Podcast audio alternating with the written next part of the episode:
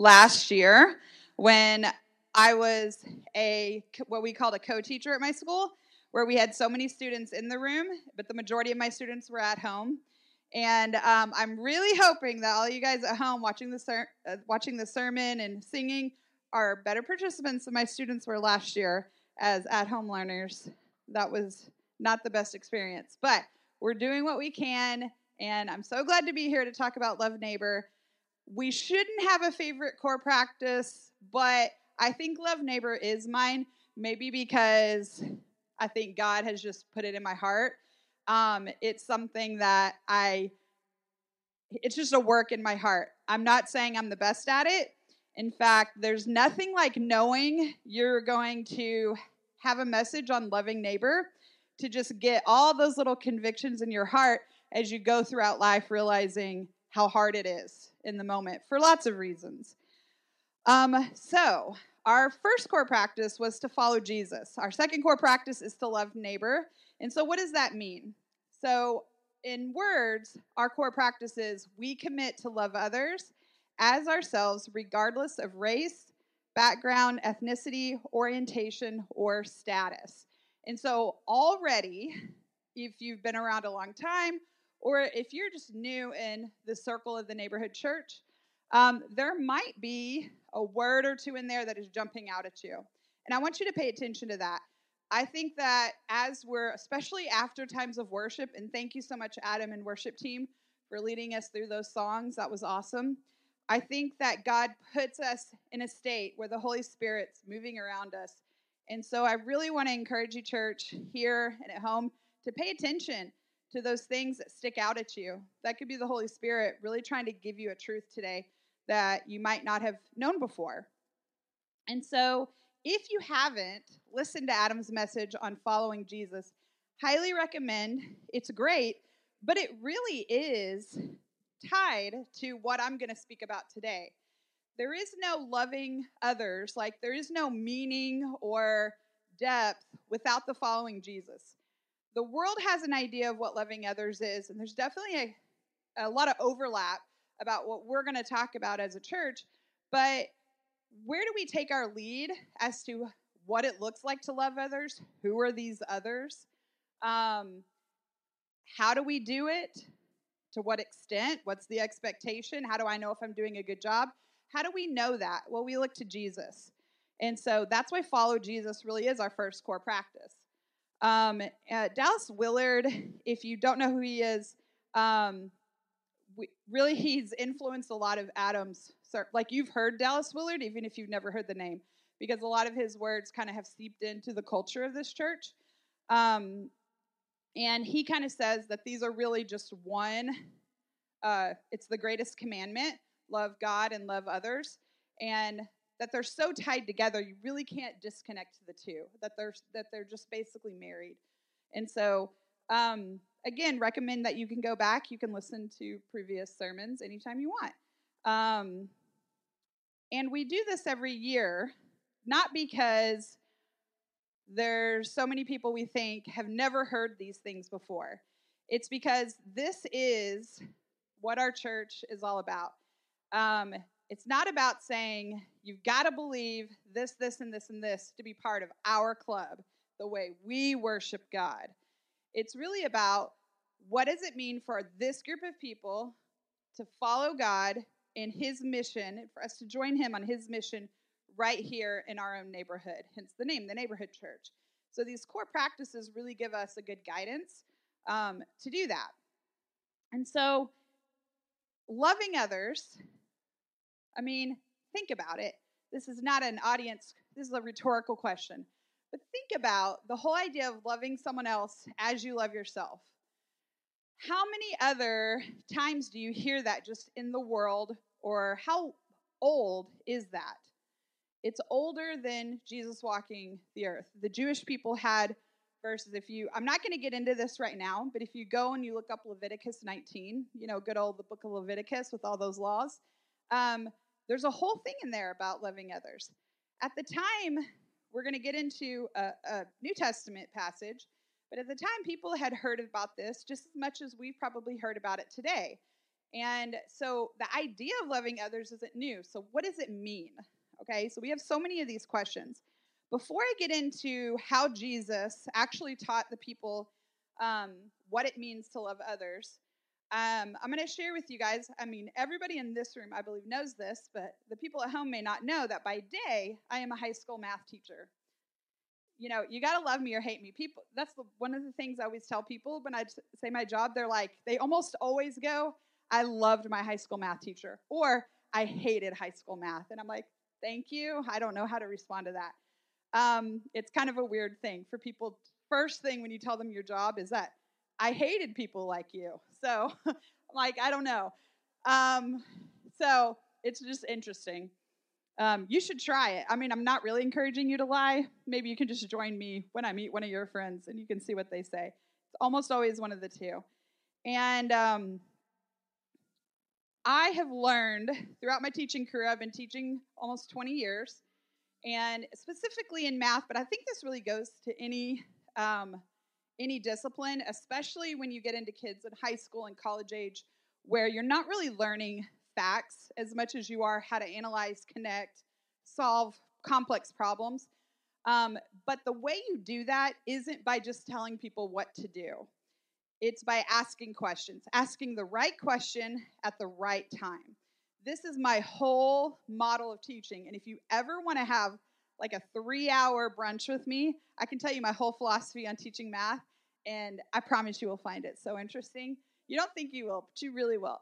And there's a specific type of model that I follow. It's called inquiry-based learning, and that's not a math-specific thing, but it basically is an idea that you start with questions, you give resources, you give guide, and then as the learner starts to be able to answer their own question, you keep on asking questions. So this is really interesting if you're the teacher. I got to tell you that not all high school students love this. I mean, if you think about it, think about when you were in school, if you were solving a math problem and you're like, how do I solve for X here? And my response to you, instead of do this, is, well, what do you know? Where are you trying to go? What's your goal here? But we know based off research that that is how the vast majority of people learn best, especially when you're talking about more complicated things. So I'm learning about all this throughout my teaching career. And then a few years ago, we went through a whole thing about all the questions that Jesus asked in the Bible. And it was all about asking better questions. It was a J.R. Briggs thing. It was a class that some of us could take. This is a few years ago. And I'm like, this is my whole teaching philosophy. You know, I knew that my professors and the people I learned from didn't make it up, but I had never really connected before that Jesus, before that time really, that Jesus was like inquiry-based learning model. And that's because he was very wise. So if you've never really thought about it, anytime you're reading the Bible, the New Testament, you know, all the red letters where Jesus is talking, I want you to listen to how often Jesus asks a question. Specifically, even when people are asking him a question, and instead of directly answering it, he asked them a question back. And I'm sure it was as frustrating for the people then as it is for my own students now.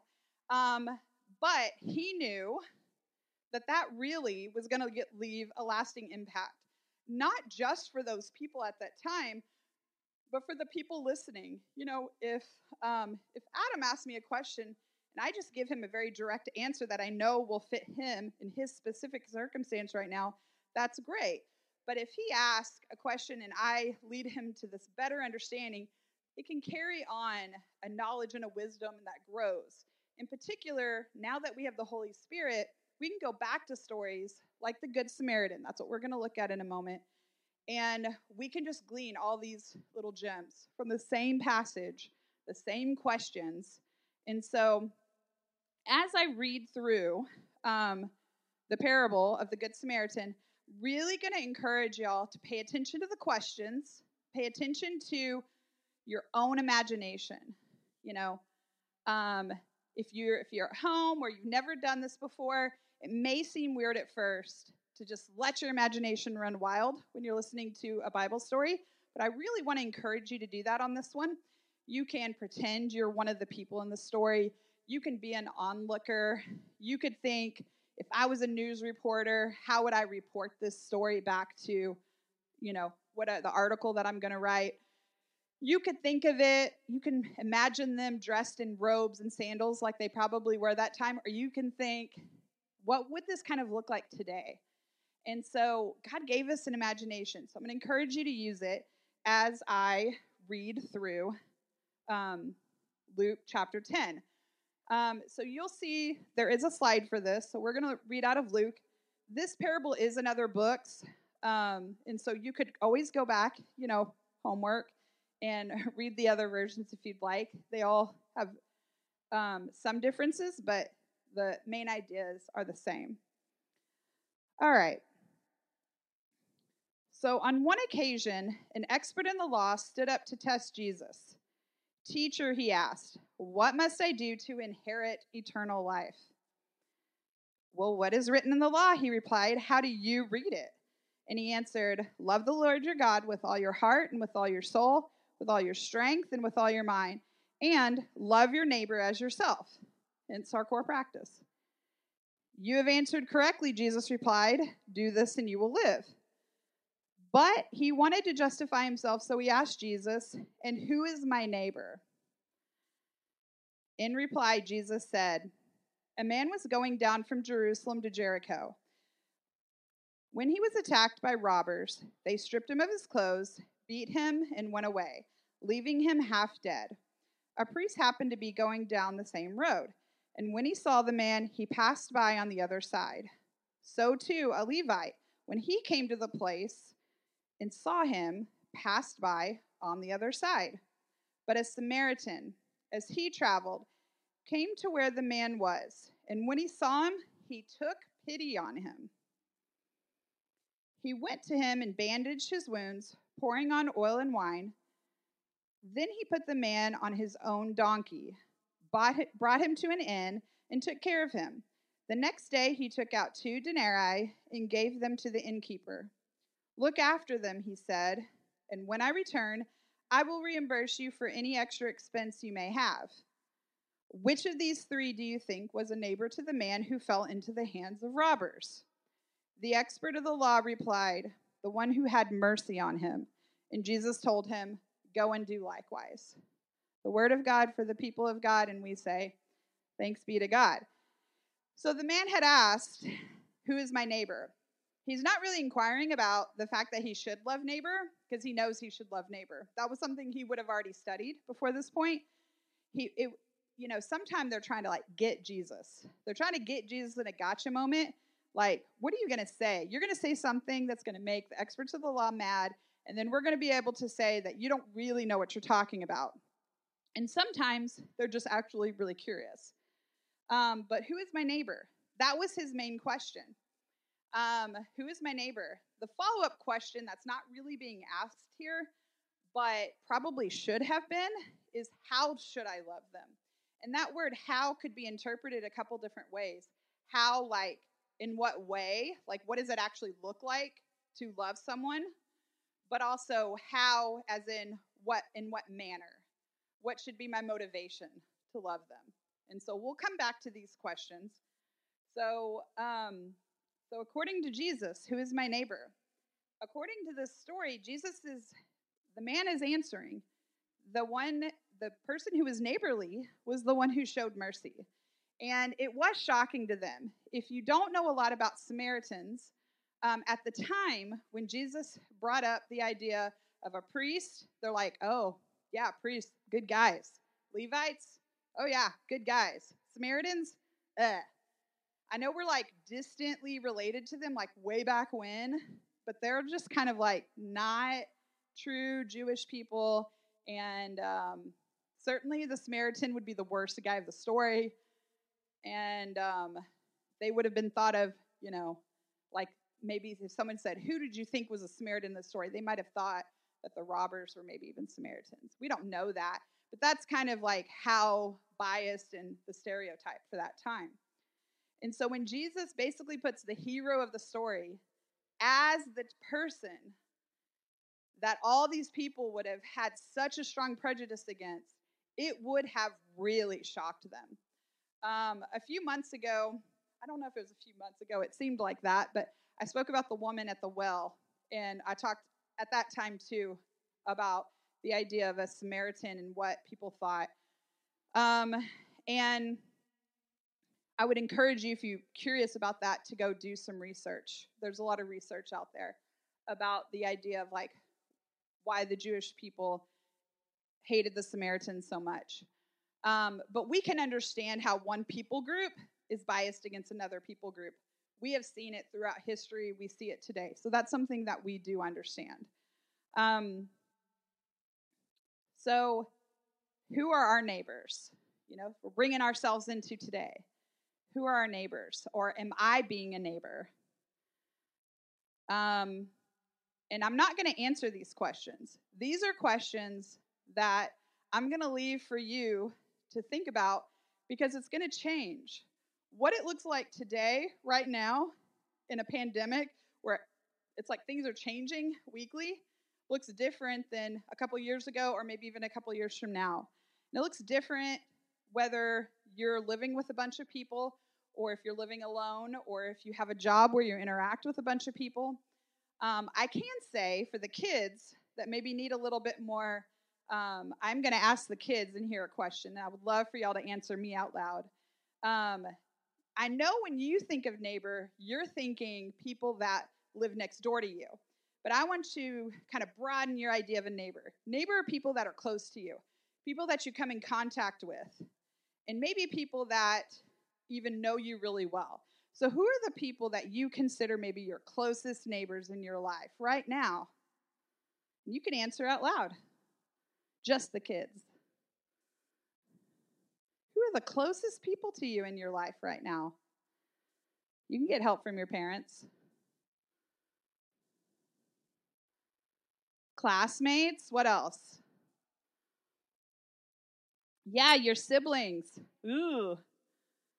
That's a tough one. Family. I know my brother and I, we were like best friends one day, and then the next day we're like Mortal Kombat. If for kids, that's like an old video game. Anyway, it meant we were in a lot of fights. So that's a hard thing to think about. Maybe our brothers and our sisters being neighbors. When times are good, it's great. But when times are bad, it's like you get on each other's nerves. Your parents are your neighbors. And parents, your kids are your neighbors. Roommates, people you work with. Obviously, these are people we come in contact with a lot, and we can broaden out this idea of a neighbor. In the story of a Good Samaritan, the person who was neighborly, they were strangers before that day. And the idea that I can be a neighbor to someone and they can be a neighbor to me is wonderful. I mean, this is where we get our name, the neighborhood church. It's not just because we're, like, in this literal block neighborhood, okay, or even in the neighborhood of Garland. A lot of us live in other cities. It's the idea that we're here to love our neighbors. And so these are really important questions for us at our church to tackle with, I think. And that's going to change as time goes on. You can't be the absolute best neighbor to every single person in this world.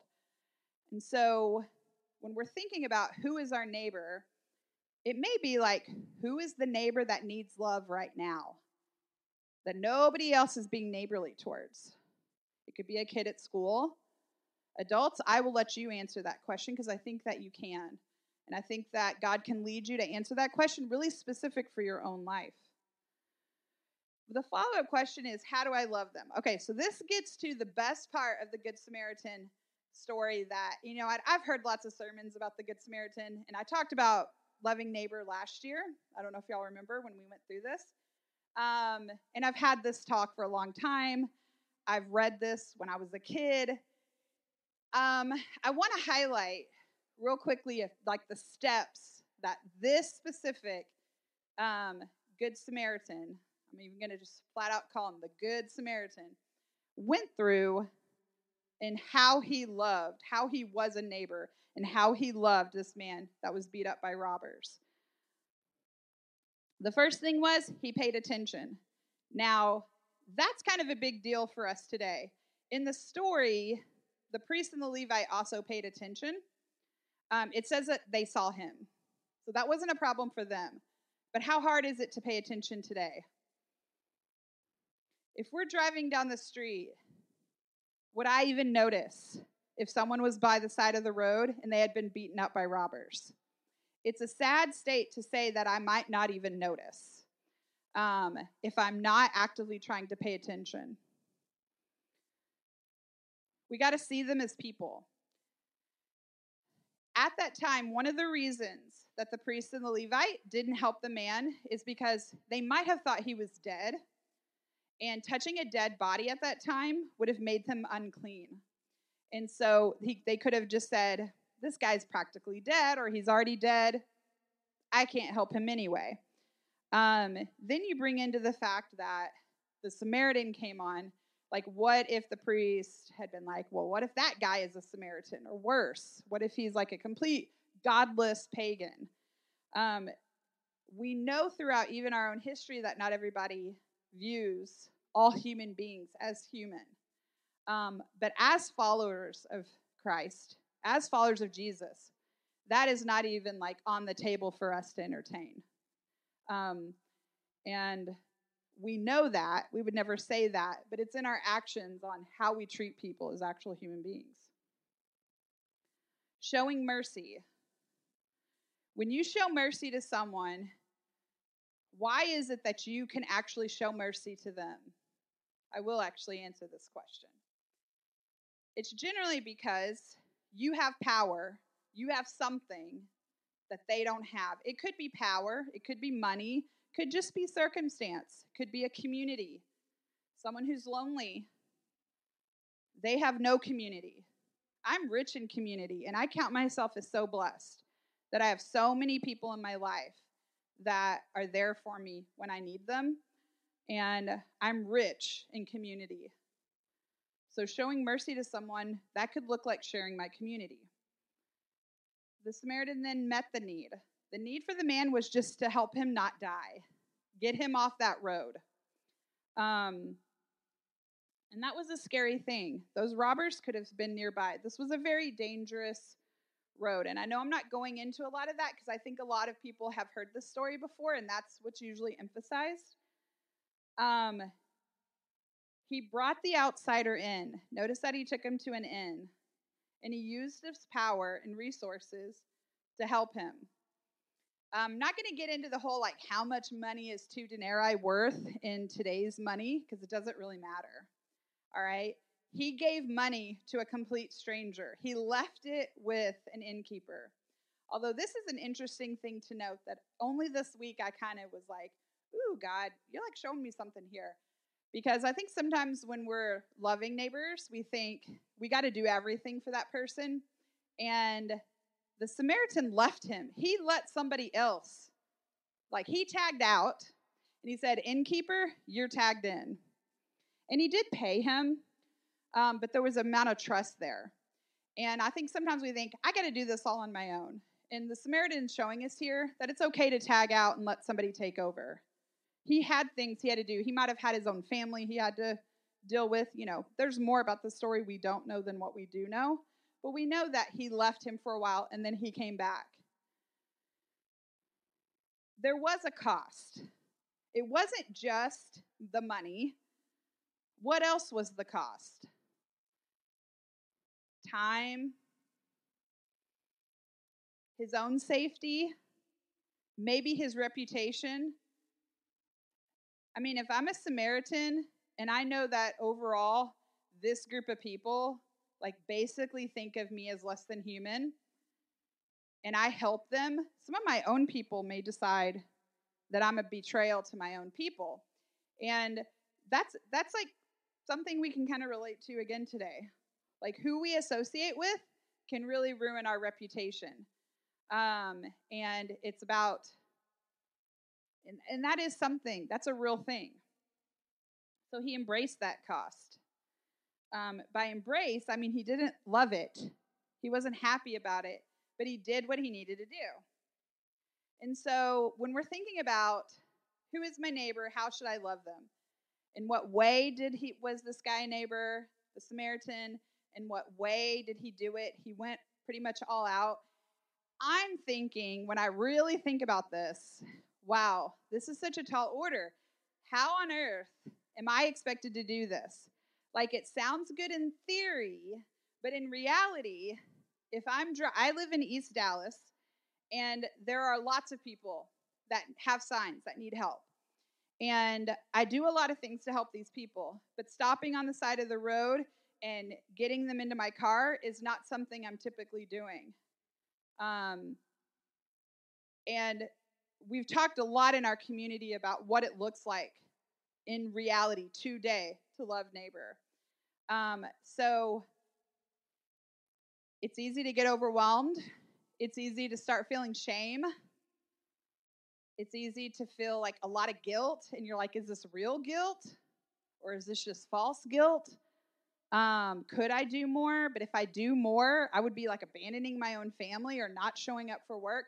There's so much here. So I want everybody to kind of just take a breath and remember that it's not up to us to solve all the world's problems.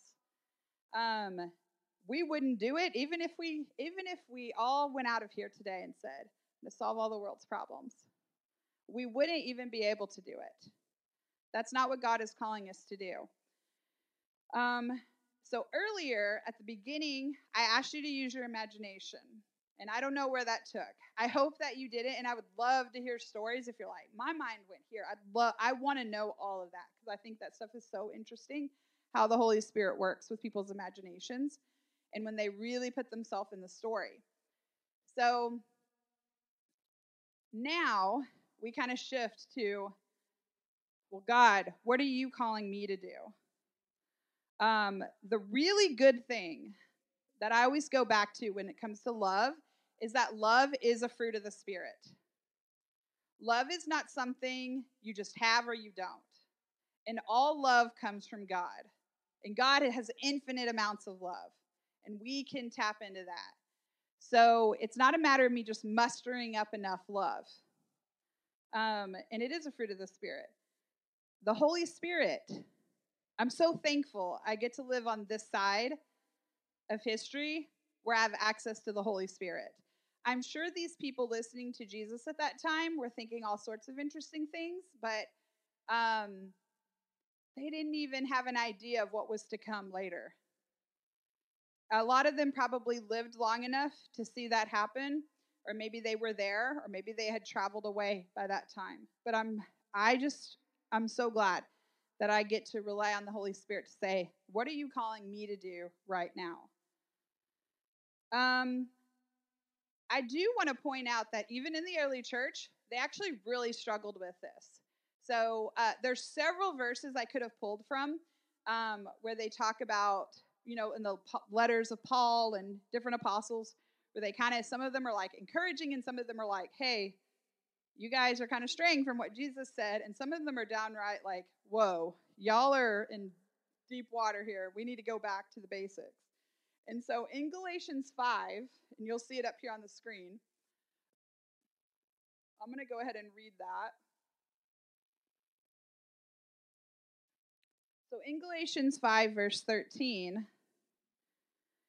this part is titled Life by the Spirit, okay? It says, you, my brothers and sisters, were called to be free, but do not use your freedom to indulge the flesh. Rather, serve one another humbly in love. For the entire law is fulfilled in keeping the one command, love your neighbor as yourself. They struggled the same way we do today. What's the right thing to do? What am I supposed to do in this exact situation? And Jesus didn't give us a verse for every single thing that could ever go wrong.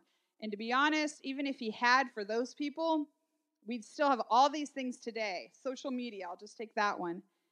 There would have never been a verse about social media.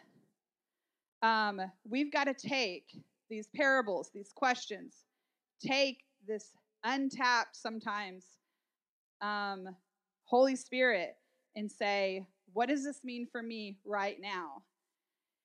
And the entire law.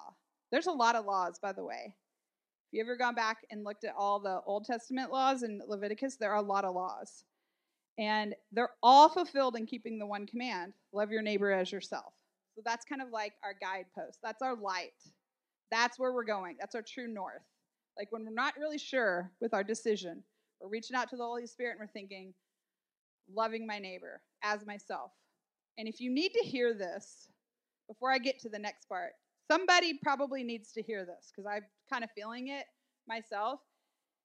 The idea of loving your neighbor as yourself implies that you should love yourself, that you don't need to hate yourself in order to love others. This means that while you may give up some of your power, money, time, even safety, you are not constantly hating and doing things bad for yourself in order to lift someone up. This is why we have a community, because sometimes it's not you that's going to be doing the one that's giving the thing. Maybe you're seeing the need, and then you tag out like the Good Samaritan did, and someone tags in, and they're able to meet that need without it tearing them apart like it would for you. And that's a hard thing to kind of get through. I think the only way to really understand that a lot more is just to be in close community with other Christians and talk about this. But if you needed to hear that you should love yourself, that this is implying that, I want you to hear it. You should, because God loves you more than you will ever know. And when he's saying love your neighbor as yourself, he's saying, wow, this crazy love. Don't take from you. You don't have to take from you to give to someone else. So now for the fun part, it says, if you bite and devour each other, watch out, or you will be destroyed by each other. I want to give you just a moment to like think of something like modern day. There's so many examples that makes you think of when you hear that verse. If you bite and devour each other, watch out or you're going to be destroyed. Just raise your hand if anything comes to mind. You don't have to say it out loud. So many things come to my mind. We're seeing it now. It's been something throughout history.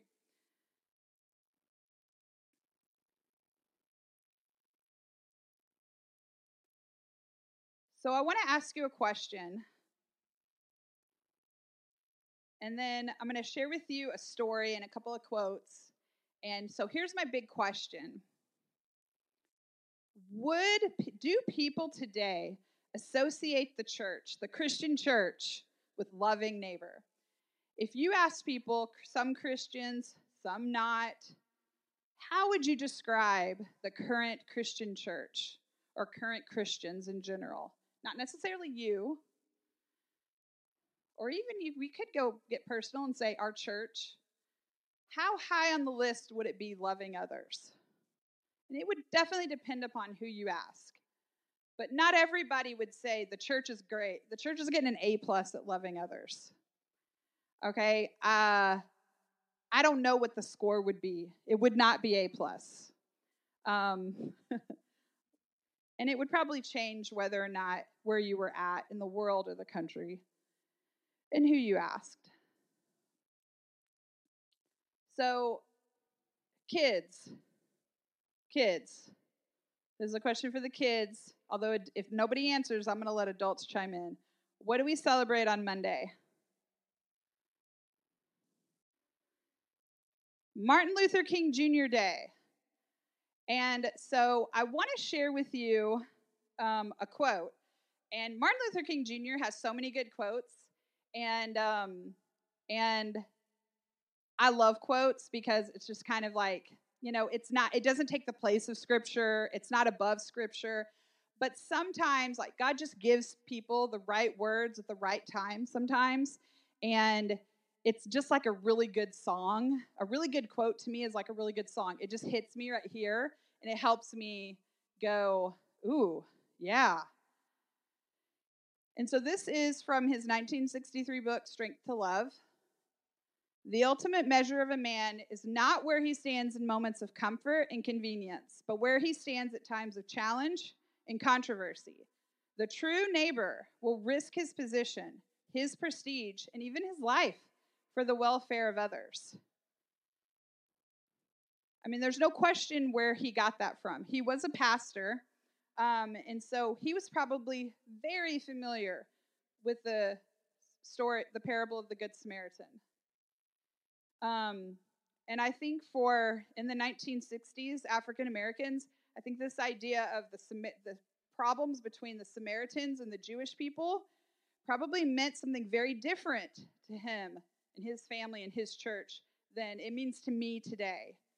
And I can only strive to understand that. I want to understand that, but we have to recognize that. He wrote this at a time, but these words are still so meaningful today for everybody who's reading them. I want to tell you a story about a kid from The Rock this summer, and Adam was there. He can testify to this story in a minute. If you're just like, hey, did that really happen? Adam will be like, it happened. I was there.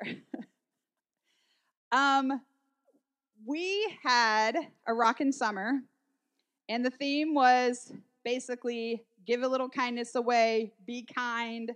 It was basically love neighbor, and we really emphasized the whole how to be kind. We really put it like down on their level, like very practical for kids. I didn't make it all inquiry-based learning. I did try to ask some really cool questions for the older kids. And one of the first questions I asked on the very first day of the week with the older kids that were like junior high, even early high school age, was, what is a Samaritan? Have you ever heard of a Samaritan? I just wanted to know. Like, I didn't know if these kids had ever been in church before or if they had ever heard the story. I just wanted to know what I was dealing with because I didn't know any of these kids at all. And this one kid just straight up goes, yeah, a Samaritan is someone who's good and helps people. The Good Samaritan. He kind of looked at me like, you don't know this? You know? And I thought, wow, Adam and I kind of gave each other a look like, yeah, you're right. Because that is what someone who is only on this side of the parable of the Good Samaritan had never really studied the background and the strife with the different peoples. And they have always heard good in front of Samaritan. Jesus took an extremely problematic racial and all sorts of problems at that time. And he just changed that word for a long time. Now, I don't think that everybody, if I said, who's a Samaritan, they would say, they're a person that helps people. But I actually think a lot of people would say that, all right? And this has really stuck with me to this day, that kid said that, because I'm like, wow, Jesus did that. That is power right there for you to change something so crazy in history. They didn't rewrite history, but he changed the meaning of the word. So I think, wow, what if we lived in such a way that if people heard the term Christian, at least maybe the neighborhood church, I mean, we can't, you know, we're just a small part of this body, but the neighborhood church is part of the body of Christ. We're not apart from it. What if we, in our church, and even all Christians, lived in such a way that if we asked other people, where would you rate, like, what do you think of when you hear Christians? What are they known for? Loving others? What rating would you give them? That it totally changed where we're at today. And I think that that's a worthy thing to strive for, not for our own reputation. I want y'all to hear me, church. Not so that we feel good and go, yeah, I'm on the right side. I'm doing the right thing, whereas those other people, they were really messing up. That's so easy to do. I'm talking about our namesake, Christians. We are named after Christ for his glory, for his reputation. I hate that the term Christian has such a bad rap now for Jesus' sake. But there is power to change that name. He did it. It can happen again. So here are some questions. And so if we think about how is this going to play out for our church, here are some questions. And I really want to encourage you to discuss these questions in your neighborhood groups. So which of my neighbors am I being led to love? Like right now, this week. It could be just who's in your immediate vicinity. It could be who is not getting in love from anyone else? Who has a need that you can meet right now this week? How do I love these neighbors? So again, that word how kind of has a couple of different interpretations. In what ways? Literally, like, what would you do? And in what manner? Like, what would it look like? What would be your motivation? What would be in your heart, so to speak?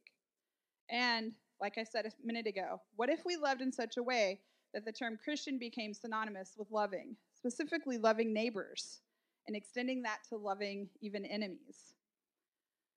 So I would challenge you that if something's like really getting at you right now, not to push it away and not to be like, I'll remember this tomorrow, because easily you won't most of the time. All right, God speaks sometimes in a whisper, and if we don't pay attention to it, it just floats away like the rest of the stuff. So I would encourage you to write down, send a text to someone you're close to, and say, let's talk about this later. I would encourage you to do that right now. Lean into it. And if literally nothing is coming to mind, if you're like, I think I'm actually doing a pretty good job with this, then share with us, but also think about, be a Samaritan. Keep your eyes open. Something may happen this week. And because of something God spoke to you tonight, you might do something differently. You might make a different choice than you would have otherwise. And I would love to hear those stories. So we'll take that at the end in a minute. So I'm going to close this out in prayer here in just a moment. And the prayer is going to start with an end of a quote by someone named Dorothy Day. And Adam kind of mentioned her name to me, and there are so many quotes. I was like, oh my gosh, there's like so, like, I got to get into this. I got to do a lot more reading. I have my own homework now. She was a Catholic layperson, so she wasn't a nun, but and I've heard of her name before, but she was around like in the 30s, 40s, 50s. Think about Great Depression, World War II, and she was thinking, how are we going to love people? Specifically, love the poor. I mean, again, think about those 30s, 40s, 50s. There were people that were very, very poor, could not eat, and she was kind of like a social justice warrior for her time.